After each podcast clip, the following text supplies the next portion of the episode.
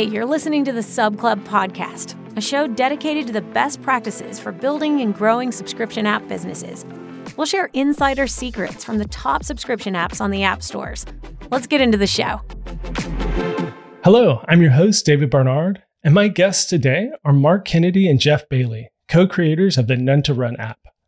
Mark is an RRCA certified distance running coach and created None to Run as a blog and personal outlet to stay in touch with his passion for exercise science and healthy living.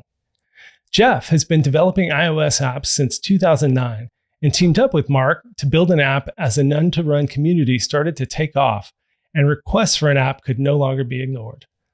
On the podcast, we talk with Mark and Jeff about community led growth, how they improve trial start rates by 25%, and why running ads for a blog post might actually perform better than sending people directly to the App Store. Hey, Jeff, Mark, so great to have you on the podcast today. Thanks for having us, David. It's uh, really enjoy the Sub Club podcast, and it's uh, nice to be on the other side of it now. Yeah, ditto. Good to be here. Awesome. Well, I wanted to kick things off with the story of None to Run. So, you know, we've talked in my office hours, quick little plug. I do do weekly office hours that anybody can sign up for. Uh, hit me up at david at revenuecat.com if, if you haven't taken advantage of that before. But, you know, we've we've met in those office hours. So uh, we've talked through through some of this, but I think it's really fascinating as kind of an origin story for an app. So, uh, Mark, why don't you tell us uh, about None to Run and, and how you got started with it? Sure. So, yeah, I mean, I'll take it back further back than even run a little bit to give you some context. So, I studied exercise physiology and kinesiology in university. So, I always had a passion for health and fitness. Um, and then life happened, and anyways, my career sort of pivoted into the uh, investment world. So that's where I worked for 20 years. In fact, I actually just finished my job or quit my job two months ago. So I'm doing None to Run full time. Um, nice. Which is exciting and scary at the same time. But um, anyways, yeah, I started a blog. Uh, it was around 2009. Um, I was living in England at the time. My wife and um, my brother was he was kind of always been a, a, hacker coder guy. So he he was the one who said, and my wife, he's like, you guys, you should start a blog because you love health and fitness and a lot of people are writing about stuff. And so it sounded interesting to me. So my brother coded an html a blog for me and i think i crashed the site every time i tried to update it so i was calling him.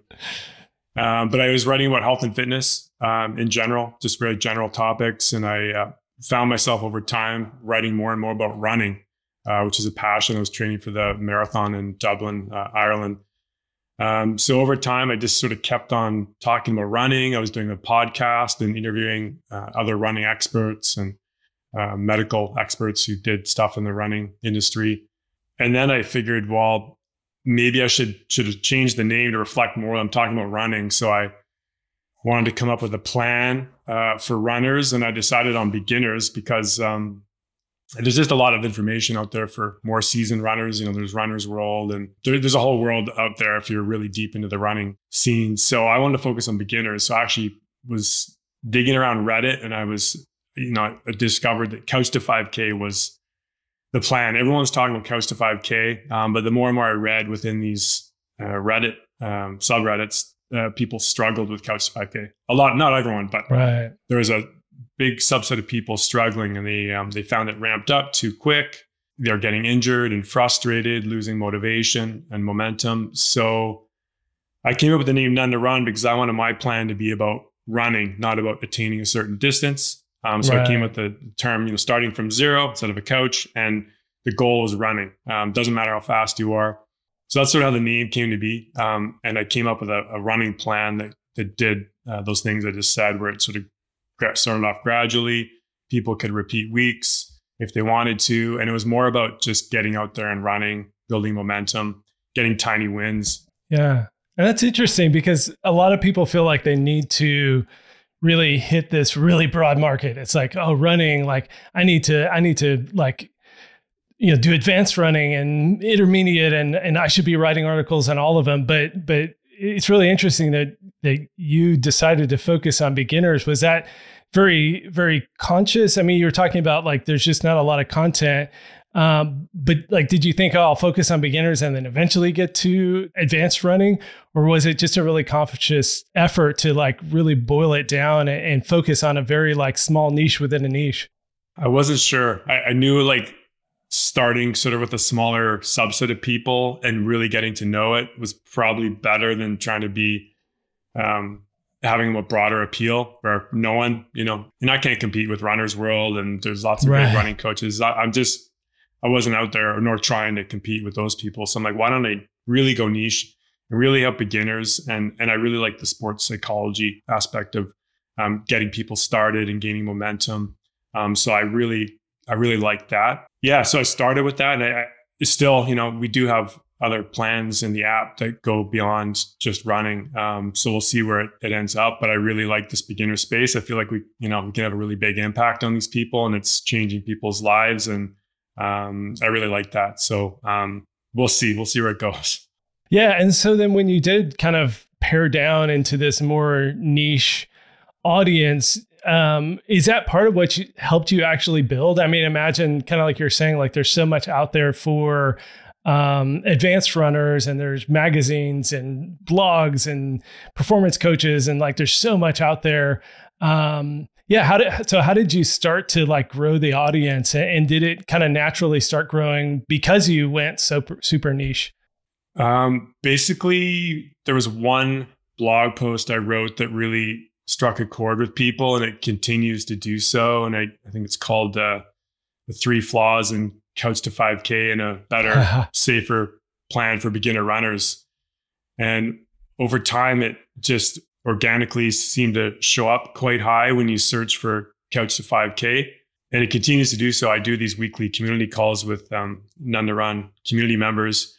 And I ask them how they found out about None to Run. And the most common theme I'm hearing is literally a search like couch to 5k too hard or couch to 5 create something easier um, or alternative to couch to 5k um, so it was one blog post which was kind of the cornerstone of like huh i think there there's more to what i originally anticipated with um, these they're not flaws. Couch to 5k is a great plan works for many but um, just deficiencies that kind of other beginners might resonate with.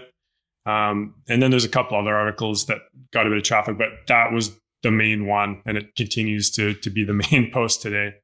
Yeah that's great. And then and then how did you start parlaying that into what is now a community and a e- huge email list? And how did how did you go from this this blog post and niching down to to then building a bigger business around it?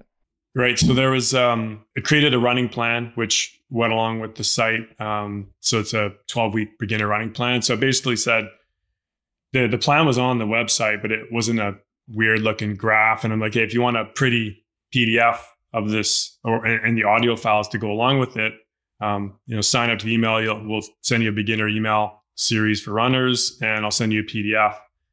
And that just started to slowly grow. Um, you know, before I eventually approached Jeff, I think there's about twenty thousand people on the email list, and um, yeah, there was, you know, obviously a common request that people had, which you'll probably ask me about at some point. But um, that's sort of how it started to grow. And then there was a Facebook group as well, we um, which was my wife's idea. Um, but that really resonated with people as well. And that's grown over time to um, it's about 12,500 people or so now today. So um, just community, people telling each other. Yeah, that that's fascinating. Part of part of why I wanted to have you and Jeff on today is just that you know so many so many apps are like oh i have this app idea and then you know you just throw spaghetti against the wall and see what sticks and it's really cool to hear from from a founder like you who who came at it from the exact opposite direction like you built an email list, you built a, a, community, you built demand for a product that didn't yet exist to the point where people, you know, we've talked about this to people were like begging you to build an app. Um, and I think that's, it's such a different mindset. I think that, that a lot of developers kind of uh, start with the the app as the end all versus kind of like meeting people where they're at with content with community with um, you know, and it's so smart. You know, I, to this day, I do not have an email list. I never built it up within my apps. I never built it up on a website. And it's a huge regret. So many of the kind of indie success stories are built around this foundation of of community of of a bigger email list of of kind of these inbuilt marketing. So anyhow, I'd love to transition then to to Jeff. So Mark emails you saying, "I've got this community, I've got these this demand. Uh, can we build an app?" What what was that like having uh, uh, Mark email you, and then what was your thought process of this crazy guy, and am I actually going to build an app, and how do I uh, how do I manage that with everything else I have going on? Yes. so you you probably know this, David. You get you get these probably random emails, right, from people from time to time. You know, build me an app. I want to buy your app.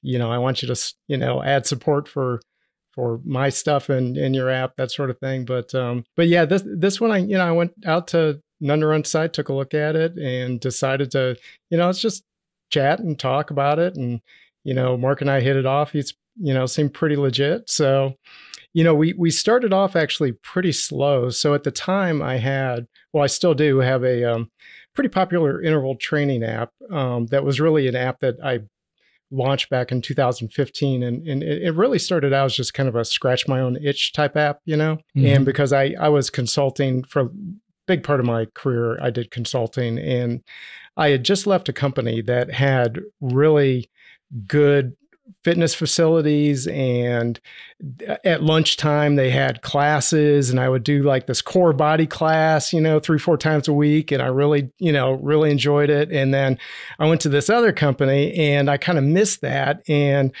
I wanted to keep doing that core body workout. So I, you know, I started um, looking at different apps and, you know, you know how it is. It's like, ah, you know, I don't yeah. like any of these. I can build, you know, and I also kind of wanted to, I was really just kind of transitioning from like being an enterprise Java consultant to iOS consulting at the time. I'd been doing iOS development for a time, but not as a full-time consulting gig. So decided to build this app, had, had it out there for a while. Mark contacted me. You know, we started out slow. I basically just integrated uh, his none to run plan. Um, so you could basically just kind of quickly create uh, all the runs within Intervals Pro. But you know, it wasn't a great integration. You didn't. It didn't really right. keep track of your workouts. You know, it's, it's just kind of a starting point. And we we kind of went like that for for a while, in, until you know we decided to build build the app. Yeah, and I, am curious. I, I didn't ask before, so feel free to punt on this question. Um, but I'm curious if you're open to share or or share in generalities how you structured the initial engagement or partnership. You know, was it a contracting gig for a little while and eventually became partners? And we're getting ahead of the story a little bit. You know, as as you did partner on it, but uh, you know, for for as much as you're willing to share, I'm curious kind of what the arrangement was in the early days and then how that uh, transitioned over time. Yeah, you know, originally when I when I did the initial integration of None to Run into Intervals Pro, you know, it's basically just cross promotional. You know, I got right. some benefit out of it because, you know, he could point people to my app, right? And he got benefit out of it because people were begging him for an app. So it basically started out as a handshake agreement, no no financial uh, you know, implications at all just just cross promotional and um, you know when we decided to build the app it's actually still it, eh, pretty much a handshake agreement. You know i, I built the app sweat equity um, mark you know had the email list. You know he has this nice community and all that so we share the profits um, and you know we we actually need to formalize things a little bit better as time goes on here but yeah that's that's great to hear. I mean that that's that's how i got started. That's how i did a lot of my early apps was handshake agreement. More recently i have you know uh, kind of a basic template you know after because uh, things do go south when when you do these kind of partnerships. So eventually having some kind of written rules around it is is smart and having some form of uh, you know, prenup around, well, what happens if, you know, one person wants to go a different direction or the other person's not investing anymore? You know, there's there's a lot of intricacies to be solved. But when you're just getting started and you don't know if it's going to take off, you know, sometimes it is easier to just shake the hand and know you trust the other person. And um, you know, I've had I've had some very good outcomes that way myself. Um, so after you um, agreed to to actually build an app, what was the launch like? So you you already had this following, you already had this email list. Um, was it just like you know blasted out of the gate and made a ton of money on day one, or or what was that launch process like? yeah, so we built up some anticipation with people saying, okay, it's finally coming. And then, you know, Jeff and I had to prepare for the onslaught when we didn't launch an Android version. That, that's a whole another maybe podcast. but um, you know, I'm in constant communication with my community members. Um, you know, whether it's through the Facebook group or um, by email. So just sort of saying, hey, it's being worked on, it's coming. Jeff, I can't even remember if we invited a few beta people into test or not, but um, yeah, just prepared people, and then we we actually launched on my birthday of 2020, oh, cool. March 3rd. That's that's why I remember the launch date. So, you know, literally like two weeks before the whole world started to shut down. So I think that was good timing. But um, anyways, so we had a nice audience of people to initially launch it to on day one because you know I don't think people would have probably downloaded it just from the app store based on seeing it. You know, I had no reviews, um, but we had this nice little audience, so we definitely had a pretty good month. You know, a bit of a spike, and then it kind of started to, you know, it definitely went down the next couple months, and then pretty much consistently since then, we've been just growing nice and steadily month by month. Um, it's been, you know, just uh, just over two years now. So, yeah, having an audience to launch to was definitely uh, really helpful.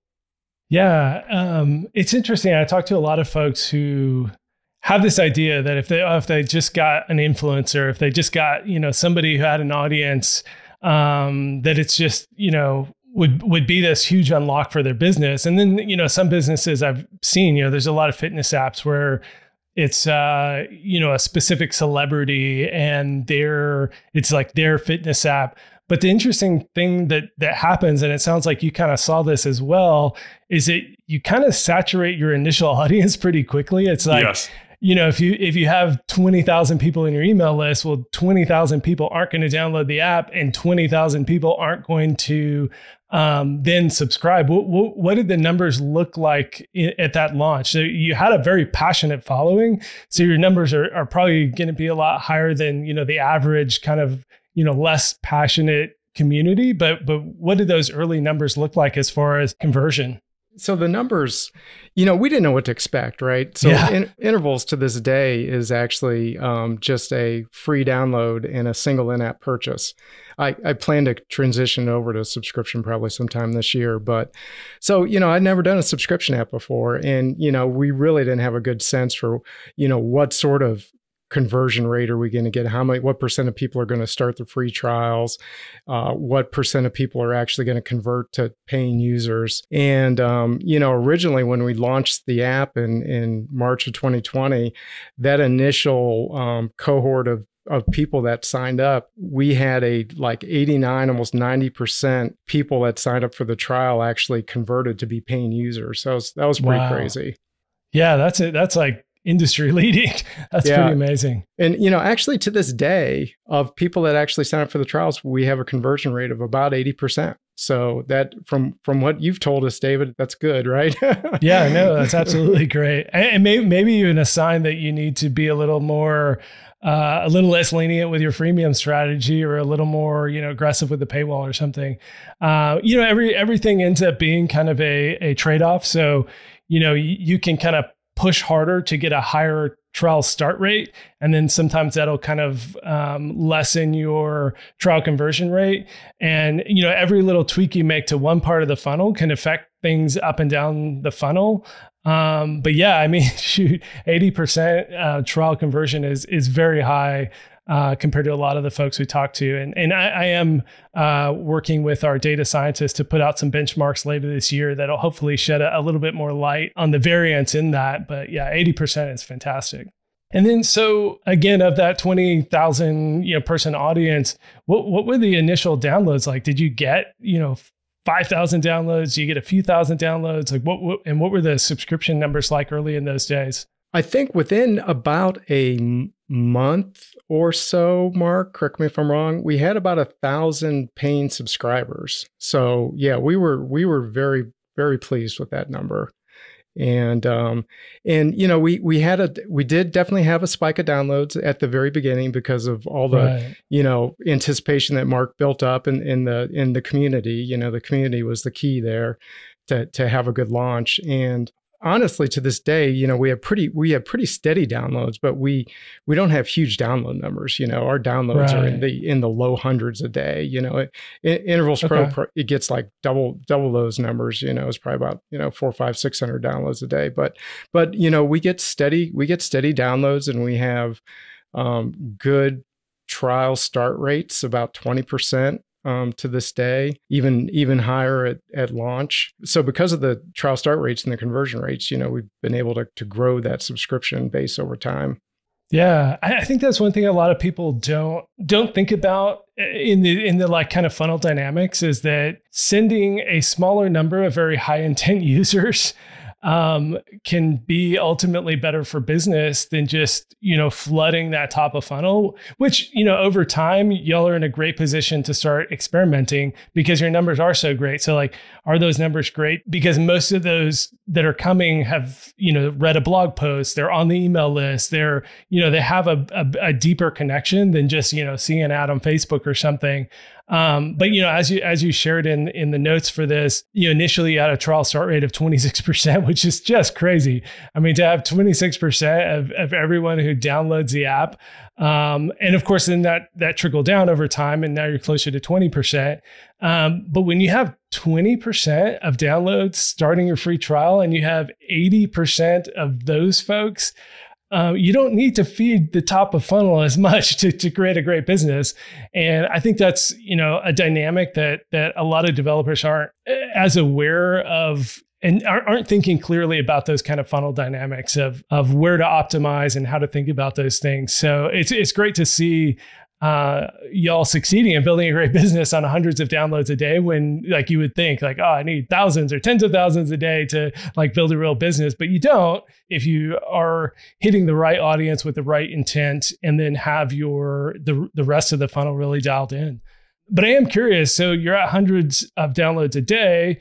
You've got yeah, I think you said now like 30,000 people on your email list. Like what what are the next steps y'all are taking to start kind of growing the app from there? Yeah, as I said, I'm now doing this full time, so I've got more time to dive into all the things I didn't know I need to do and other things I wanted to do. So, which is a good problem to have. Some things we're working on now or we're looking at is some sort of a in-app referral program we've been digging around about that. We we know in, in speaking to the community members that a lot of people um, tell their friends and family about it. We've even um, been fortunate enough some of the uh, people have heard about the program from their doctor, which has been really interesting and something that I wouldn't cool. have anticipated. So we're looking at that. Um, I'm doing some sort of live in person um, group meetups wherever my travels take me to. My family and I were going to um, England this summer. So I'm doing a meetup in Hyde Park on July 3rd, and there's about 35 people like signed up to come meet me, and we're going to do a group run and you know, have a coffee afterwards. So um, diving a bit more into the community, also um, looking at empowering ambassadors with some of the super fans of None to Run, really passionate users. So and they're happy to share and and show that they're you know new running expertise to other people. So looking to sort of develop some sort of ambassador program. So I think the community aspect is like you said, it's, it's so powerful. And when people come to to Run, the actual app, they're already been warmed up and they've felt a connection to None even before they download the app. So I think that's um, really important for you know our current and future success. Um, Jeff, anything else that we're looking to work on? Yeah, you know, one of the other things you started recently was uh, having uh, you hired out blog posts, right, to get some more content. So that you know, I think that that's been a boost as well. Yep, we've got a, a woman uh, who who writes. Her name is Lisa Zhang. She's a really talented writer, and she writes for other publications, Outside Magazine and Runner's World, and so forth. So she does an article for us um, once a month, and I'm looking to hopefully start writing again, which I haven't done in quite some time. Um, so a little bit more of that, and then just speaking to more, you know, other founders and stuff, and just sort of getting ideas and seeing, you know, what's working for other people yeah, we're really just in a discovery phase now that we that I have some more time to figure out, you know, what levers we want to pull and what levers have the biggest impact for our community and for for the app success. Yeah, that's awesome. I mean, to get to your stage with this like very community led growth, and then you know, it's kind of interesting, you know, just the variety of people we have on the podcast and talk to um, in webinars and other places, it's kind of fascinating to me that you haven't even brought up like paying for marketing yet because you've just been so focused from the start on on this organic and community led growth uh, and then leaning into that with your first kind of marketing spend being to hire an outside writer to actually write more content which is what has been uh, uh, successful in the past. But I'm, curious, are, are, y'all running Apple search ads? Or you do have you done any other form of paid marketing, or has it all just been community email list and things like that? We've done a little bit on the just Google search um, marketing. Um, my wife all works right. for Google, so that that's helpful. um, she sort of helped that, but it's literally um, driving traffic to that one article I spoke to um, right. spoke about before. Um, because I think that would have a higher impact. Again, we should probably measure this at some point, but then just driving them towards the app because they'll read this article and it's either going to highly resonate with them or not. And if it does resonate with them, they're going to dig deeper and check out the community, other articles, and then go to the app with a super high intent. Um, and then Jeff's done a little bit ex- experimenting on the um, App Store. Yeah, you know, through the years when Apple Search Ads came out, I, I started doing some Apple Search Ad stuff with Intervals Pro, um, dipped our toes a little bit into it with None to Run. But, you know, especially nowadays with app transparency tracking, the, the CPMs are just so high. I don't know. We just yeah. have not seen really great success with with that. Um, so yeah, it's we would we would like to drive more downloads that way, but um, you know, I was I was talking to somebody recently that has one of those companies that's you know they're kind of an app holding company you know mm-hmm. and uh, he used to do a ton of money pump a ton of money into facebook and instagram and stuff. But he's kind of really backed that off and nowadays he's he's actually kind of shifted and, and he's doing like a lot of tiktok videos and stuff. But right. you know it's it's hard to know. We are not growth hackers. So it's it's a whole it's a it's a whole different world. We we could use some but guidance. you're accidental growth hackers. I mean i think it's brilliant. Like you know, you, you found a post that resonated and it was, you know, maybe just happenstance, but something you were really passionate about. And so you wrote an impassioned article about why Couch to 5K isn't serving people well and then you built an alternative. And and, and the, the strategy of, of sending google search traffic to the website versus the app that's that's brilliant. Because you would think like you know typ- typical app marketing like i want to get them in the app that's the best experience. But i think you were exactly right mark is that by sending them to the blog post first that's what you're helping to to build that intent. And that's probably part of why you know it sounds like you know you're getting users from that blog post specifically whether ad driven or, or, seo you're getting word of mouth from other people who have been successful. Um, you know so much of the traffic that you're getting has been pre-primed to to care and believe in the product. And then that's where you end up with a 20% trial start rate and a 80% trial conversion rate is because what you're you're going after the the high intent. So, you know, can you scale that to a, you know, $10 million a year business? I don't know. We'll see. Um, but like you're you're starting in a in a very smart, sustainable, cost effective way to to get capture that high intent. And so, you know, I mean, Slopes is a great example. As we had the Curtis Herbert on the podcast uh, a few episodes back, and you know, early on it was just trickle, trickle, trickle, trickle, trickle, and now he hit a million dollars in ARR, and you guys are right along that path. To you know, you just keep doing what you're doing, and you're going to hit that. And I think, uh, uh, you know, a lot of folks, it's like you start to hit this wall and and looking for opportunity and, and you guys kind of stumbled upon an incredibly effective strategy to drive these super high intent users. That's really hard to do if you're you know doing it on facebook or doing it like you said app store search ads you have high intent users but it's gotten really expensive. And then in fitness categories like my weather app you know categories like that they're really saturated um, and the cpms are so high that it's just it's just super hard to compete so yeah, you may not be growth hackers, but you, but I, I think you've you've you've uh, you're headed the right direction and built a, a really great strategy around that. Yeah, I, actually, one of the other things that that Mark even did before the app was challenges, right, Mark? Yeah, that's right. Um, yeah, every pretty much every quarter or so, we run a a challenge, which basically people come in and run the um, do the whole program, uh, or they start wherever they are in any other program that they're doing. Um, and that's been really nice. Um, people rally around that and um, usually recruit other friends or family. You know, of course, they can't use the app if they're on an Android, but that's okay. They can use uh, they can use another app or they can use um, just program the intervals themselves. But um, that's been really nice. So yeah, we've actually for the challenges we actually used another community software, Mighty Networks, which maybe some subclub listeners are familiar with, but we're actually in the process of transitioning the Facebook group over to that just for, you know, probably the reasons everyone's familiar with, but the privacy.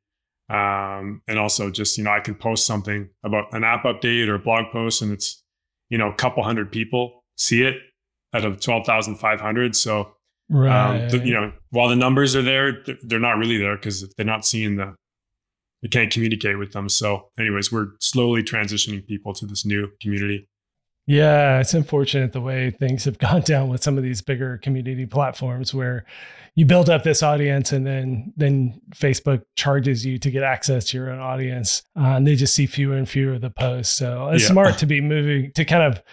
I mean, you know, it's a similar dynamic with with Apple, right? It's like we have to go through this platform, and Apple maintains a lot of control over that relationship.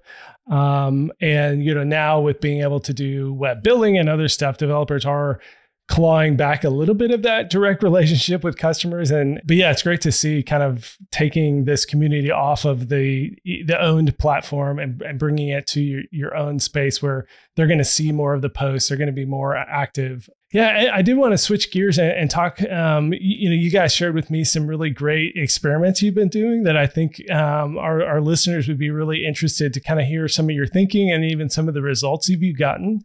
Um, so I, I want to start with the, this Blinkist style paywall. So it's it, it you know made a lot of noise on on Twitter. Of um, I was going to give the summary, but I, will just let you, uh, Jeff, if you want to take it away. Like tell tell us what the deal is with this Blinkist style paywall, and then what impact it had when you uh, added it to None to Run.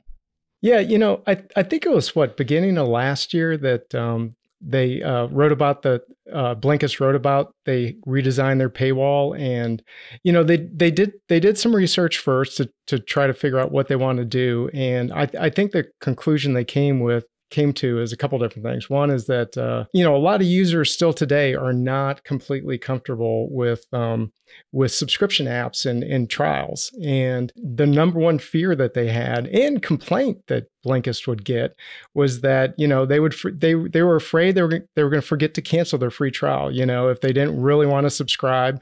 They were afraid they were going to forget to cancel. So they would either one, not subscribe, or two they would subscribe and then they would just day one cancel you know? And that's that's my move you know? That's what i do you know? I don't want to forget either. So i tend to do that and then what what they did to address that was you know your your typical paywall is all about the value prop right? It's like, hey, subscribe to this app, you're going to get this feature, that that feature, blah blah blah. This is, you know, and they they kind of turn that on their on its head, and in, instead of that, it's it's all about the free trial. It's like, hey, you got this free trial that's available to you. How does the free trial work? What's the timeline? And they also uh, came up with the concept of notifying the user, you know, with two days left before the free trial is over to remind them, hey, you got your free trial going you know, if you want to, you know, hope things are going well. If, if not, you know, don't forget to cancel or you're going to get charged. So they redesigned their paywall around that concept. So, like you said, you know, they got a lot of a lot of buzz on Twitter and stuff. A lot of a lot of people implemented something similar. We we did the same, and we actually ended up we we did pretty good A/B testing on that. And we ended up with um, very similar results to what they what they had, which I think they had an uptick of about 23%, I think, of, of free trial starts. And ours was right around there. It was like, you know, 23, 25% increase in starts, you know, so it's good from that perspective. And, you know, they, they also found out it was just good from like a transparency and openness perspective, you know, just right. kind of building that trust and, and, you know, the reminder in the whole thing put people at ease and, you know, and that ultimately helped increase conversion.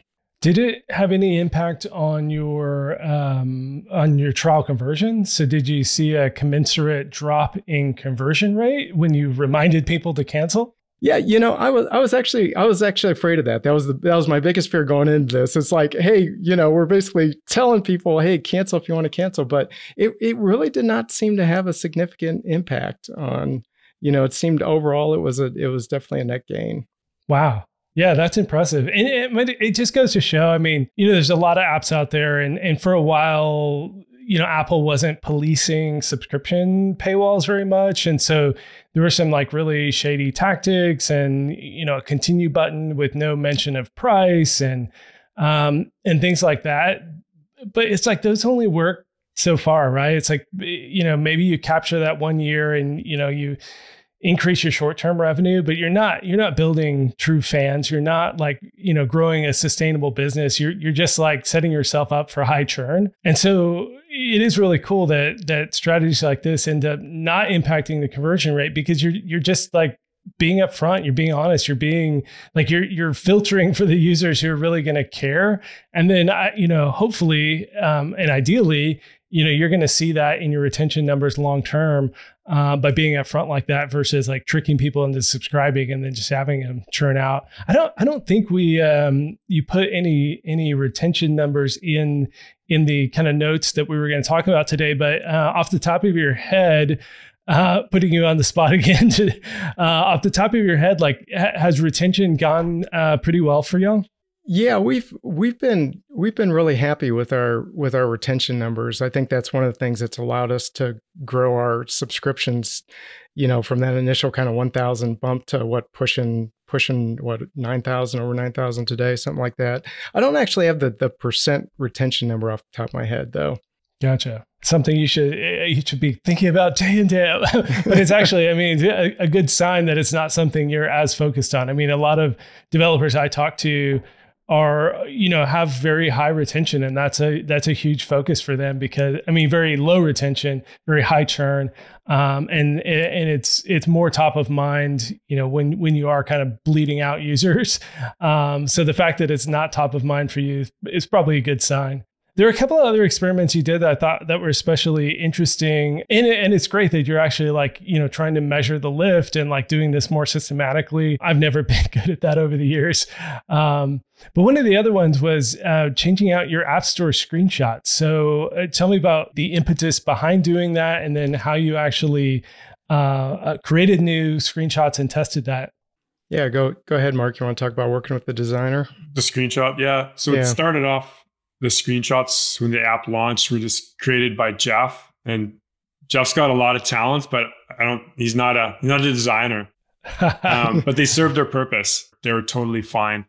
But over time, you know, you're just looking at little little hits you can improve on, and um, we decided to make them, you know, a bit more pretty um, and in, in line with our audience. Um, so yeah, I engaged a designer who lives over in the UK, and um, he was great to work with, and um, it's a much larger project or took longer than we had anticipated just for screenshots. But it took a while for us to come up with the right language and uh, imagery and so forth. But um, they turned out really well, and I think it, it, just gives the app a bit more of a polished look when people do land on the the app store and take a look at the screenshots. Uh, a bit more professional and polished. Um, and then Jeff, I believe, has some numbers. He ran a little bit of some A B tests based on the old screenshots, which he can share. Yeah, so um, it was actually great timing because right about the time that we were coming out with the new screenshots, I think Apple launched their uh, A/B testing within App Store Connect right. to do to. So, so we decided, you know, let's go ahead and actually do a formal A/B test and and see, you know, what kind of lift we got from these new screenshots compared to the old ones. And the the way they do it, you know, you can you can go out there and you can you've got the old screenshots, put the new screenshots. You say, you know, hey, show the old screenshots to fifty percent, show the new screenshots to fifty percent. It runs over a, a period of time until it gives you like a high confidence rate and it and it tells you like what percent better you know are the new screenshots compared to the old ones as far as um, impressions to app downloads. And we got we got a 10% lift um, from the new screenshots i actually kind of thought it might be a little bit more than that but um, i know some different people have had mixed things to say. I think about the uh, the screenshot stuff in App Store Connect, but um, you know, it it seemed to work pretty well for us. That's awesome. Did you just do like one new set of screenshots and A/B tested that, or have you have you now since like dramatically changed the messaging or tried like a whole different design or a different color scheme, or you know have you done some other kind of dramatic tests to kind of validate those being the the best ones possible? Um, yeah, we actually did this whole screenshot um, redesign just a few months ago. So yeah, we would definitely like to do some some more things, some color testing. You know, you can even, you know, in App Store Connect, you can change the your icons, right? Have different color right. icons, have different icons. We d- we definitely like to do some of that in the future for sure. Gotcha. Um, another thing you talked about is um, improving the share card, and I don't, I don't think you put any hard numbers on it, but social sharing is one of those really tricky things. I've tried it in so many of my apps and and not seen much success but I also haven't it hasn't been as good of a natural fit compared to a fitness app where you're you're sharing a run and there's like you know Strava's done really well with it and other fitness apps have done really well with it. Um, so yeah, tell me about kind of the thought behind improving that experience and then um, you know, d- d- were you able to measure the results on that, or just kind of get a gut feel that that it was improving word of mouth by uh, having more people share their runs um, out of None to Run?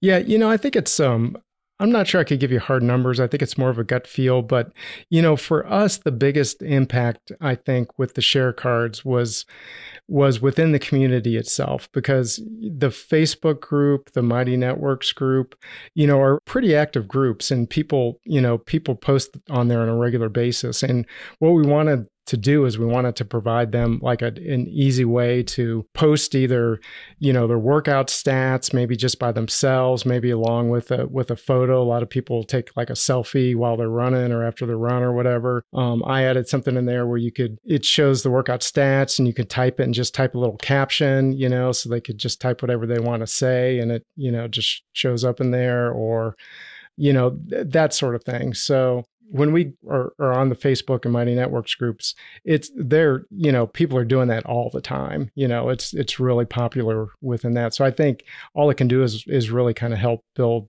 build the community. On you know, on the other hand, um, I actually started share cards in Intervals Pro, and and I think I've kind of seen what what you've said there. You know, people don't people use it, but they don't use it a ton. You know, right. One, you know, once in a while I'll get a app mention on Instagram or something from somebody sharing something, but it hasn't been a huge driver. Yeah.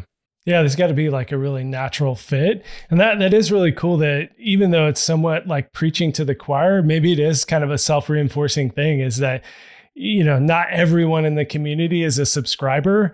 Um, and so seeing these the sharing within the community itself is like a constant reminder of like the value of the app and the importance of it and uh, and how helpful it is, I imagine, you know, to to be fit and and grow and everything like that. So uh, and, you know, that's something I, have been thinking a lot about from like a freemium strategy perspective. And, and another question I, I, didn't think to ask before is the balance of, of free features to what you put behind the paywall. Because this is a great example of like, you know, you, you've got you know whatever it is now 30,000 people on the email list and you've got a big community around it and for some apps it can work really well to build up this free usage and then kind of market to those users. So if if you know if there's enough um, free stuff where people can really get some value and and and become habituated to the app and and become users, but then there's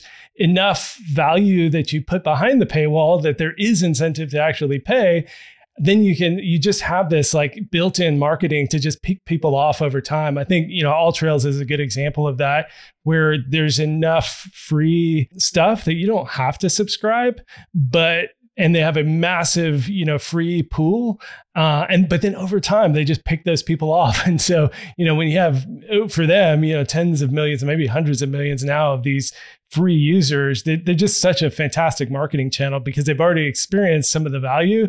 And then asking them to pay for a little more value just makes so much sense. So I've, I've kind of uh, spoiled it if y'all are using a different strategy, but I'm curious like where, where y'all draw the line and how you think about that part of yeah, the strategy. I can start, Jeff. But right now we just offer one free workout on any of the of the three plans, so they don't get much.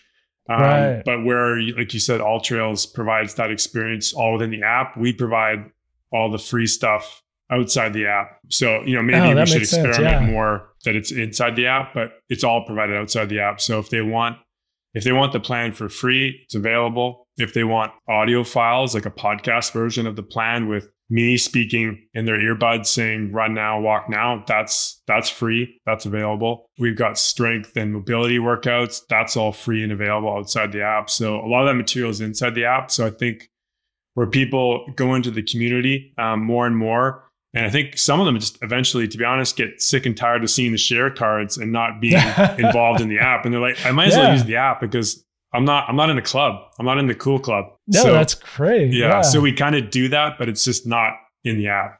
Yeah, no, that and, and I mean back to the the marketing piece and the blog post resonating and everything y'all are doing. Like it, it's such a fantastic strategy that you're building a lot of value outside of the app, but then there's so much value in the app that it, it, it's it's a great funnel. So um, yeah, so it sounds like you are giving away a ton of value, so that by the time people come into the app, they they recognize that value and are more willing to pay, more willing to start the trial. Yeah, I do. The odd time we get a snarky rating review about the price, and I do try to jump in and remind them, like, listen, like, here's all the free stuff that's available to you. Go ahead and use it. But you know, the app we Yeah. need to charge for. yeah. What is your price? That's that's something I actually didn't look up. All right. Uh, our price currently is uh, thirty five ninety nine USD annually, or five ninety nine uh, USD on a monthly basis. Cool. Yeah, not not terribly expensive for compared to a lot of other fitness apps and compared to the value you you bring. Is that something y'all have experimented with as well? Uh, we've done a little bit. We've we've raised them slightly from when we launched. Yeah, Jeff, you can comment. Probably we did do a little bit. Yeah, it's a it's a little higher than when we launched, but we did we did have a period of time when we tested a higher price point, and it, it seemed to be right now that that price point that we're we're at right now it kind of seemed to be the sweet spot. Yeah, that's great. Well, we're going to wrap up here in a little bit, but the, the last kind of experiment um, that I wanted to talk through is this uh, quick trial start button. So you uh, on Twitter shared that you borrowed it from uh, Curtis Herbert of Slopes. Uh, but I think it's a, it's a really cool thing. I wish um, I, I don't think he had implemented that before we talked on the podcast. I wish I would have gotten to talk to him about it. So I, I don't know that most of our listeners will be familiar with what we're talking about. So why don't you tell me, Jeff, like what the what this quick trial start button means, and then what impact that you saw from it? Um, yeah, so th- this has been an interesting experiment that's ongoing right now. Um, because we just I just kicked it off here at the beginning of the month, so it's it's definitely a work in progress. But you know, it, was inspired by a couple different things. The biggest thing was, uh, you know, Curtis is great. He's got Slopes Diaries. I think uh, his latest one was called something like Building Ramps, Not Walls.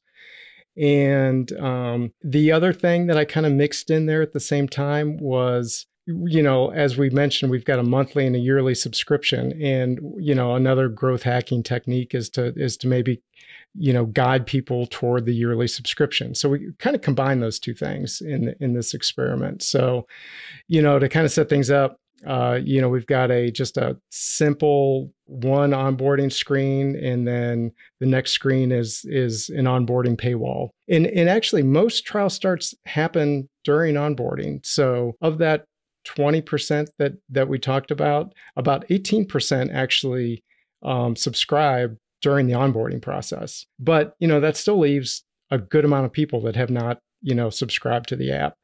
And curtis had a couple of key ideas. You know i think the one was you know ask for the sale. So right. you know, it's kind of, kind of kind of obvious but you know a lot of a lot of devs are hesitant to actually you know ask you to subscribe, right? So, you know, the other thing was the whole idea of building ramps, not walls. You know, a paywall is is a wall. Make it make it easy for um, users to take advantage of this free week. Uh, whatever kind of free trial that that you have. So, you know, what he did was in kind of what a couple places, main tabs in his app, he has a little quick subscribe card you know, with basically just the bare bones, kind of a call to action, redeem your free week, you know, what the price is. And the genius part of that was when you tap that, it just directly starts the Apple in app purchase. flow. Right. Where traditionally, in fact, that's that's the thing I don't I'm not even sure would have occurred to me because I'm still kind of have my old school, you know, Apple subscription rules from a couple years ago, but things have kind of changed right. over the years, right? You know, so I would have just thrown them right into our big paywall. But what does that right. do? That gives them a whole nother screen to process and you know just make it it's it's a free trial make it easy for them to go ahead and start the free trial so you know it removes a step of the process and you know, it's been successful for us. We definitely have had, uh, you know, over the, I don't, we kind of mix a couple of different ideas together, but probably, right. you know, I do, I do have stats on, you know, we've probably got close to what, 100 subscriptions from that over the past couple of weeks um, from, from the quick uh, subscribe. The other thing about the quick subscribe is that it just subscribes you directly to the yearly. Now there is a, a, link in there to learn more that does bring up the free paywall, and you could you could see both. But at the same time, I also changed that Blinkist style seven day trial paywall to just show by default the yearly subscription. And then there's a link under that to see more pl- you know see all the plans and then that that animates in the monthly and the yearly. That's actually been the biggest change because before our mix of yearly and monthly subscriptions was 56% yearly. And after you know making those two changes so changing that Blinkist style paywall and adding this quick subscribe. Over the past couple of weeks, our yearly subscriptions are now 76% versus 56%. Wow. Now, one of the things we're interested in is making is seeing how this affects conversion to pain, right? Um, right. So the the jury's kind of still out on that, but the early indications are is is that things look good there as well. So you know, I think it's a, it's definitely a net win for us, and you know the the yearly plan we've we definitely see you know using RevenueCat we we could see since you guys recently added the long term value Oh, yeah, yeah. which is great. You know, it's like the first thing we did is like, what's our long term value of our yearly subscribers versus the long term value of our monthly subscribers? And even though our yearly subscription is half the price of the monthly, you know, we have a better long term value for those for those yearly subscriptions. So um, so we have better LTV, and if they're doing a yearly subscription, they're saving fifty percent. So it's, yeah. it's a win all the way around. Yeah, that's great. I think part of it too, I like the framing of that quick start button. Um, is that instead of like start your free trial, it's redeem your free week. Um, right. and I, I, like that kind of reframing that that Curtis did and, and y'all are using and, and I, I'm keen to use it in my app as well for an app that delivers value, you, you really, it's not just a free trial. You really are like giving them value. You know, like with my uh, weather app, for example, like it costs us every time somebody opens the app and then you know we're introducing widgets and apple watch complications soon. And like those are really expensive. Yeah. and so you know we're we're giving them value for free. So it's not just a, a free trial. It really is a, a value exchange where we're giving them something. And so i really like that reframing of redeem your free week versus start a free trial. So I, I think that's really cool as well well, any any uh, final thoughts as we wrap up? Um, usually, you know, guests are are hiring or you know have something to pitch or or something like that. Um, but anything y'all want to share as we wrap up? I really appreciate y'all being so open. You know, kind of like Curtis, I appreciate y'all uh, kind of opening opening the the kimono as it were, and uh, and being so uh, specific about the the exact you know things that you you've seen and percentages and revenue and that kind of stuff. So I, I appreciate all of that. Uh, but yeah, any uh, anything else you want to share as we wrap up? Nothing really from me. I guess, you know, if anyone's interested in running, check out the, the website, nonetorun.com. Uh, if they have any questions, they can email me, mark at nonetorun.com. Um, also, just quickly give a shout out. We've talked about Curtis a few times, but I wanted to thank him because he, right when I started working with Jeff, I actually emailed him a few times about like a survey that he sent to his customers and a few other little tidbits. And he was been uh, happily shared his time and expertise with me. So thanks to him. I'm sure he'll probably be listening to this podcast. Yeah, Jeff, anything from your end? Um, yeah, d- definitely ditto as far as Curtis goes. And you know, another one too is uh, Ariel from Appfigures. I, you know, everything I've learned about ASO, I've, I've learned from Ariel. He, he's he's got great content, videos, and blog posts and stuff like that. So yeah, that's that's about it. You know, if there's anybody from Apple listening out there, I could we could use some Apple love and the in the promotional space. Apple does listen to the podcast. We've got a little bit of that from from intervals, but uh, we we haven't seen any of that for none to run yet. Yeah, I, I did see uh, your icon was on uh, Apple Watch. Icon was shown at WWDC. That's pretty cool. yeah, that was that was definitely a bucket list thing. It was one of those uh, where they have thousands of at watch icons flying past right. the screen. You know, so I had my sub second of fame there for the app. yeah, that's fantastic. Um, well, again, thank you all so much for sharing. I think it, it's just such a unique um, business and a unique approach to app growth, a unique approach to marketing. And, um, you know, I, I, think even some of the biggest apps out there have something to learn from, from some of these strategies that y'all have been working on. Uh, so again, thank you all so much for sharing. And that's it. Thanks, David. Thanks. To make sure you never miss an episode, subscribe to the show in your favorite podcast player. Thanks so much for listening. Until next time.